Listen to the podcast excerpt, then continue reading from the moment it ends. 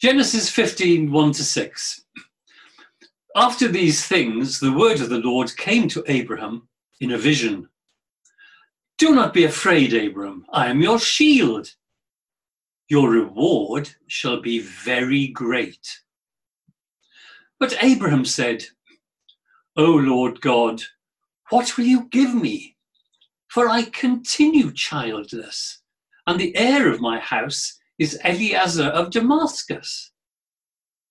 And Abraham said, You have given me no offspring, and so a slave born in my house is to be my heir.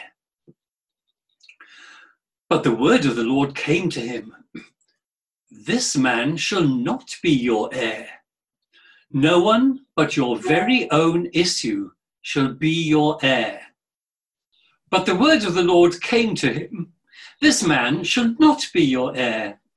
No one but your very own issue shall be your heir. He brought him outside and said, Look toward heaven and count the stars, if you are able to count them. Then he said to him, So shall your descendants be. And he believed the Lord, and the Lord reckoned it to him as righteousness. Amen. Thank you, Nigel, and good morning, everyone. I'm glad we got to the end of that passage because uh, there's a key part in it that I spend some time focusing on. Um, so I, I, had the passage standing by just in case I needed to read out those key elements um, but I'm glad we got there in the end. Uh, it's good to be able to share with you all again this morning, although perhaps rather naively, I had hoped that at this point, towards the end of the year, I might be able to do so from the lectern again. Um, but here I am once more, sat in front of a screen, having no idea whether any of you are actually listening to me, but I shall proceed anyway to me, sometimes it feels like we get to this point of our time together a little quickly. Um, all of a sudden, particularly if you're the speaker, you're being called on uh, to offer your thoughts. So I wanted to kind of ease, ease us in this morning and offer um, a poem to reflect upon.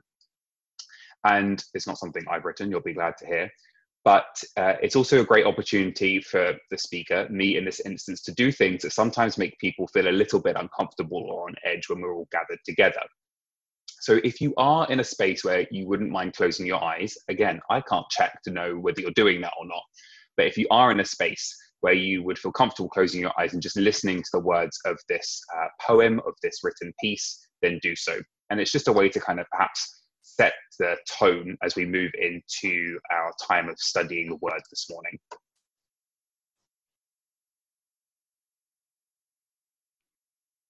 Always we hope someone has the answer.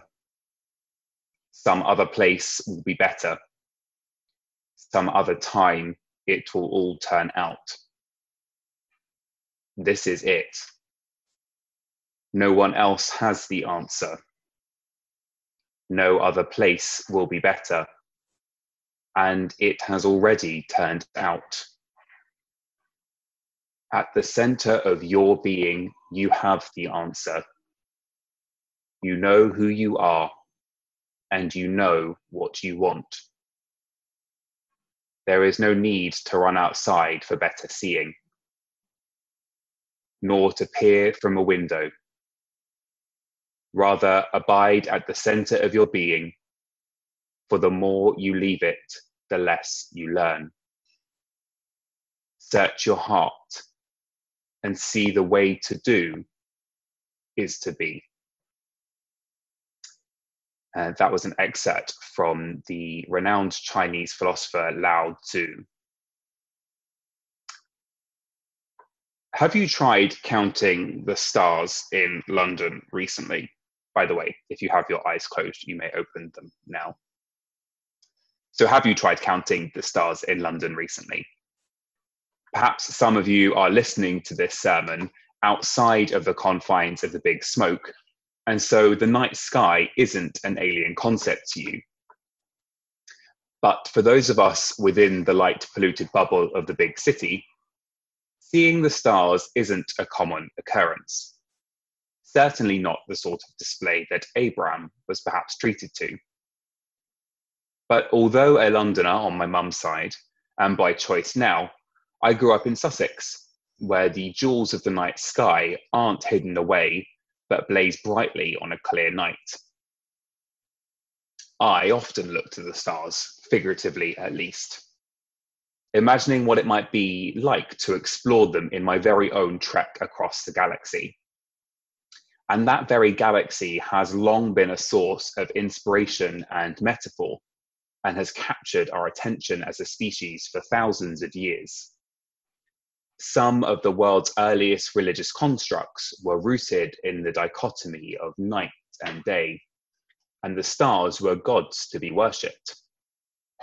And so, just what was Abraham thinking as he looked to the stars and heard God's promise of future familial abundance? a legacy that dwarfed even his wildest dreams and was compared to the scale and grandeur of the cosmos? Well, we know for one that he is full of doubt, that this promise of a legacy that would live on for generations has remained unfulfilled, and that his only hope is through so called illegitimate means. Now, the role of family ought not to be underplayed in its significance here, and it is an aspect uh, that many preachers before me have chosen to focus on when examining these verses. However, I don't feel easy preaching about something that is so far removed from my own personal experience. As whilst I love my role as godparent and adopted uncle to Dawn and, Dawn and Simon's twins, Ember and Nova, the idea of having children of my own is very far from my mind currently. A puppy might be a different matter though. I also will never struggle with the pain that is experienced by those whose hearts ache for children, but whose bodies are unable to do so. As well as this, by and large, and although not entirely, our model as a society in Britain has also shifted from one which depends on children to support and look after their elders in old age to one which does not. And you will undoubtedly have your own opinion on whether this is a good or a bad thing. And so for me, Abraham and Sarai's pain is as alien as the night sky in London. I know it is real, but I cannot experience it. A broken promise, though, now, that's something I can relate to, and perhaps you might be able to as well. For many, this year may have felt like a broken promise. 2020 was supposed to be bigger, better. The last few years have perhaps felt like a slog, with the news unrelenting in its angst and pain. Whilst big hitter issues like Brexit were far from behind us, there was at least a sense of moving on. Perhaps we found the work of activists like Greta Thunberg or Extinction Rebellion to be inspiring and promising. Or perhaps the promises of reform on the Gender Recognition Act may have offered us a glimmer of hope. Maybe 2020 was indeed going to be a year of change. Or maybe not. Other promises have been broken sometimes unintentionally, sometimes not. Weddings have been postponed, families have been separated, loved ones have died too soon, jobs have been lost, protests have been ignored and scorned. The vo- most vulnerable have been conveniently forgotten once more, and the world's poorest are likely to slip further into the depths of poverty. Abraham and Sarai were indeed rendered hopeless by the broken promise that haunted them. In the confines of their tent, they were surrounded by doubt, fear, and I'd imagine not a small amount of resentment. How minute their lives must have felt to them when they had been promised and hoped for so much. in May to July of this year, 563,000 young people aged 16 to 24 in the UK were unemployed, an increase of 36,000 from the previous three months. And that's according to the House of Commons Library. Whilst Abraham and Sarai were coming towards the end of their lives facing hopelessness, many of the UK's young people today are facing years, if not decades, of similar feelings of abandonment, broken promises, and disillusionment. According to a report produced by the charity UK Youth, young people, and they categorise that as those aged 10 to 24, who make up one in five of the population, are facing the following an increase in mental health or well being concerns, increased loneliness and isolation, lack of safe space, including not being able to access their youth club or services, and lack of safe spaces at home, challenging family relationships, lack of trusted relationships or someone to turn to, increased social media or online pressure, a higher risk for engaging in gangs, substance misuse, carrying weapons, or other harmful practices, and a higher risk for sexual exploitation or grooming. Every generation has undoubtedly had its challenges to face, but we must ask ourselves the difficult question what are our children, our heirs, inheriting? And for each of you too, what desolation have you experienced this year? What have you had but then lost? Hoped for but been disappointed? Trusted but faced rejection? Because it is not just Abraham and Sarai, of course. There are people listening to this now for whom the future looks very empty. Present reality has a way of overwhelming future hope and the promises of God too often seem to remain just that promises.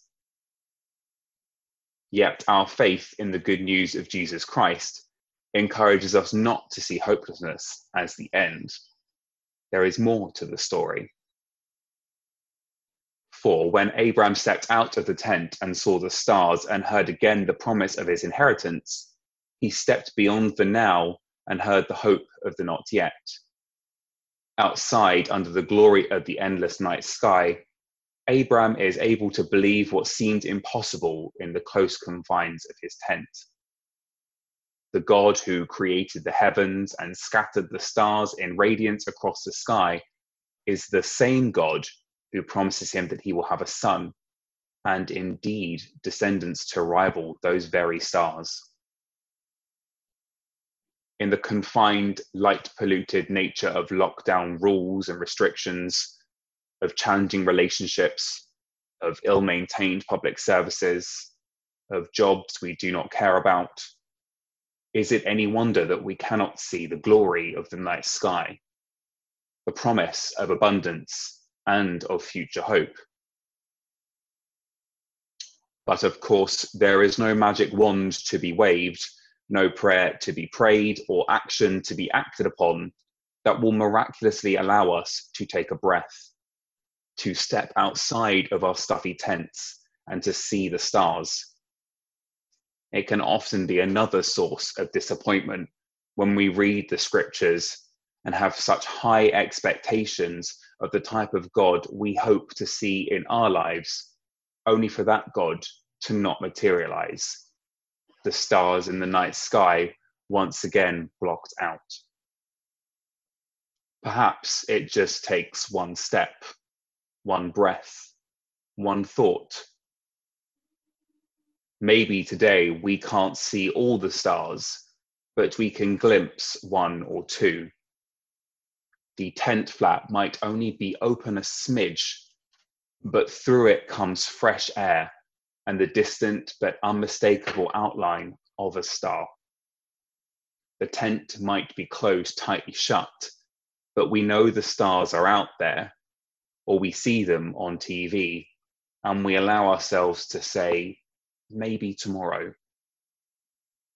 For if we are to have hope, hope not only in what is to come for ourselves, but for the promises of God to be fulfilled in the coming of the kingdom, then we also need to have patience and kindness, and mostly for ourselves.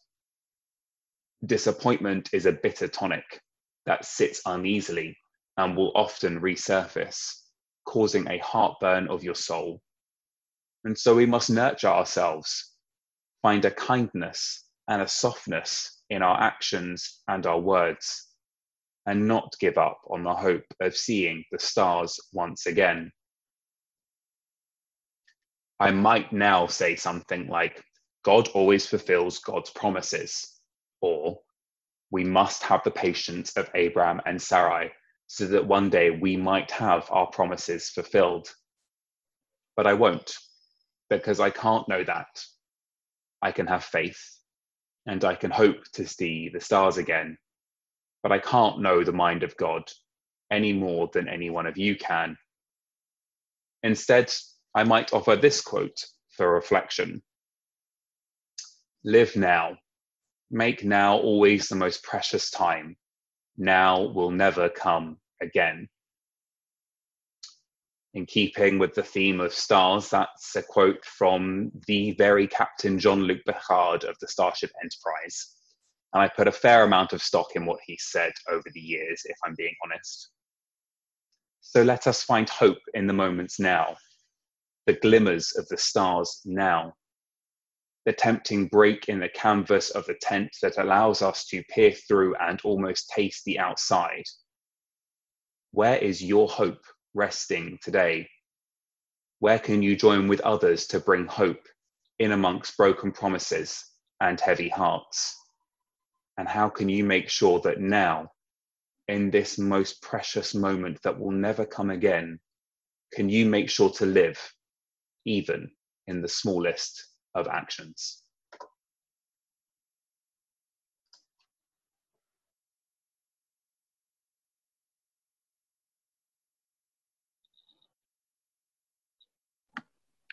Uh, thank you for that, Luke. We'll just have a moment or so to reflect on that, and then I'll get us going with a, a discussion. So, uh, panelists, be ready to make yourself known and everyone please just reflect and bring any comments you might have in the chat. Thank you.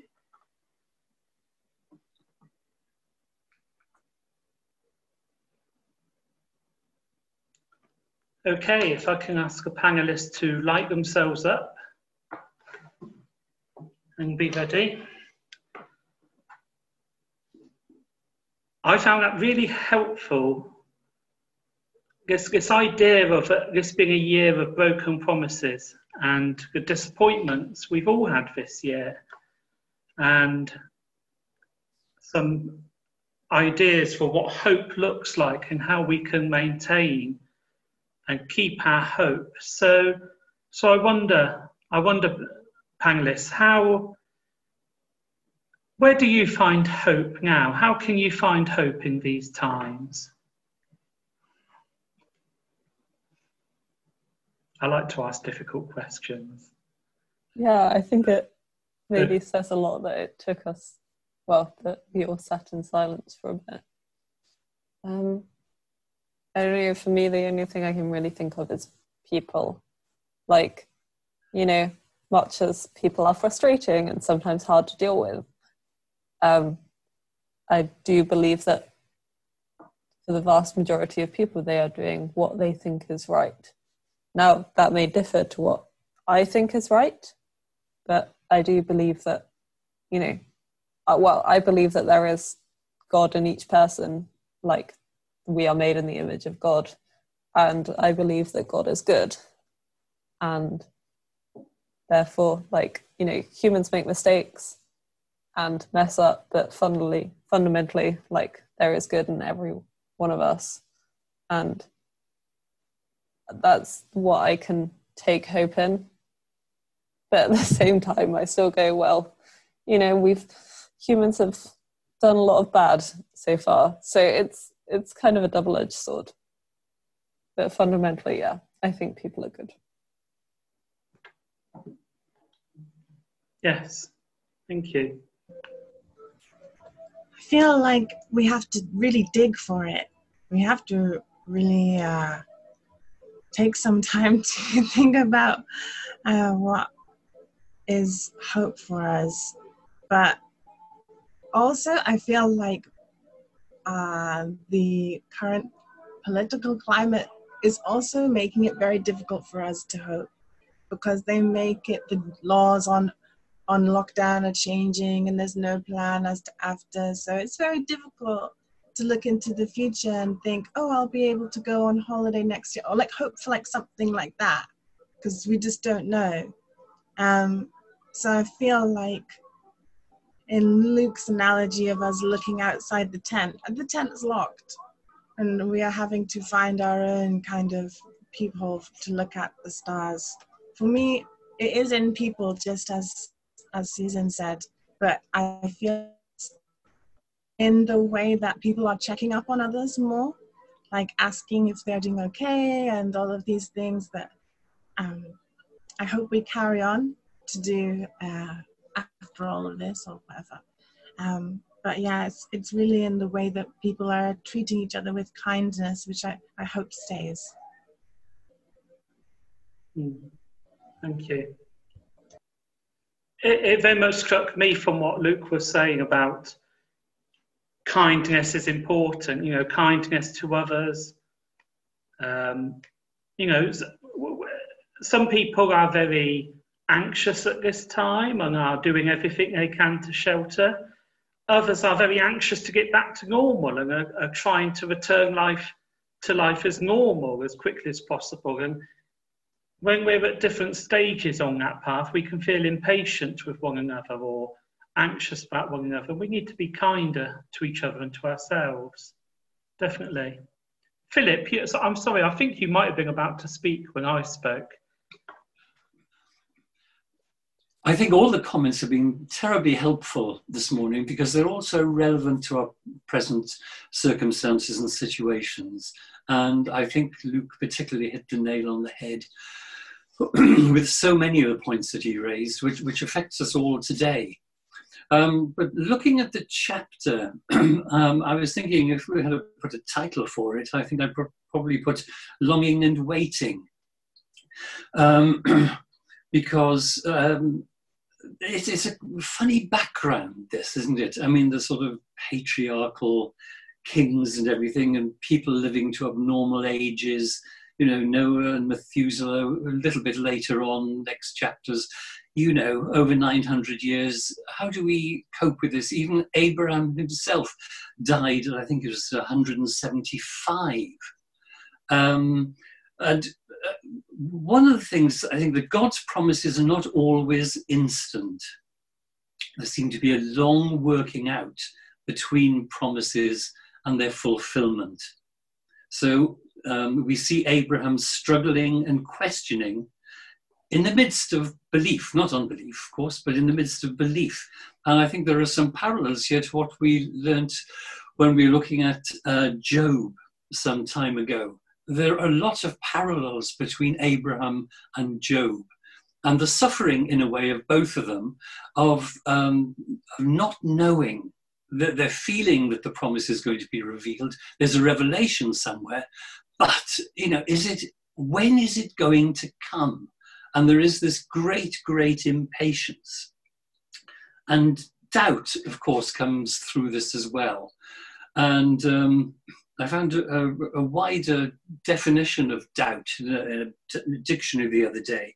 Yes, doubt in the midst of faith. Doubt can deny God's promises, but it can also, doubt can desire God's presence as well, which is the flip side of the coin.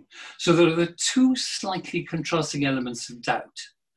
And uh, obviously, the last verse is one of the greatest verses in the whole Bible, I think, um, which was the one that um, um, Abraham believed God and was accounted to him as righteousness.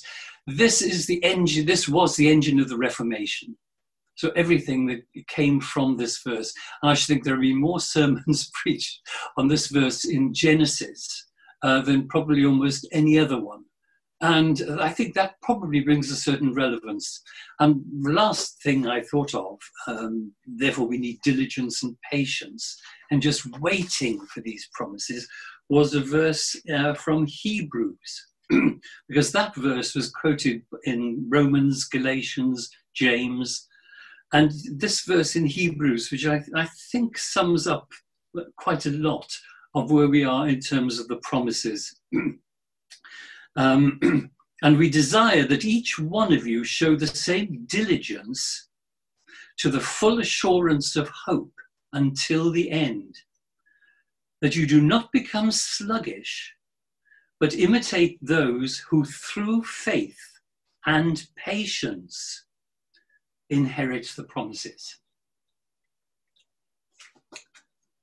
Thank you. Yes, I had in mind that, that passage from Hebrews and, and uh, Abraham's exercise of faith and hope in difficult circumstances. It's, it's very helpful.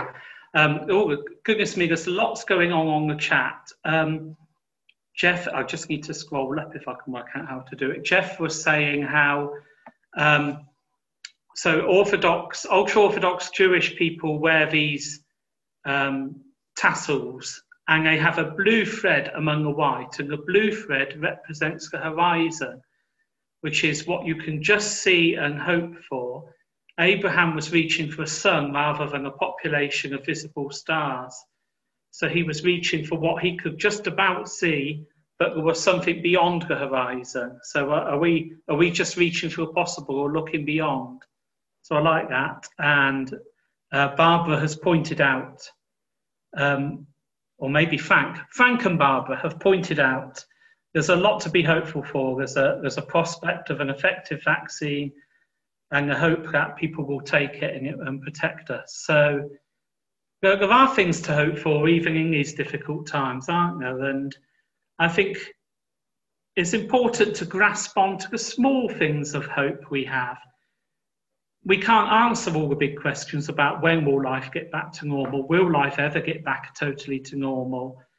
But we can we can take the small bits of hope we have and the, the, the kind words of others and and to hold on to those as much as we can. In the hymn great is thy faithfulness it's there's a line that says strength for today and bright hope for tomorrow and I think we need some of that bright hope and, and some of that diligence in keeping for it. Can I slightly change my answer? You can change your answer.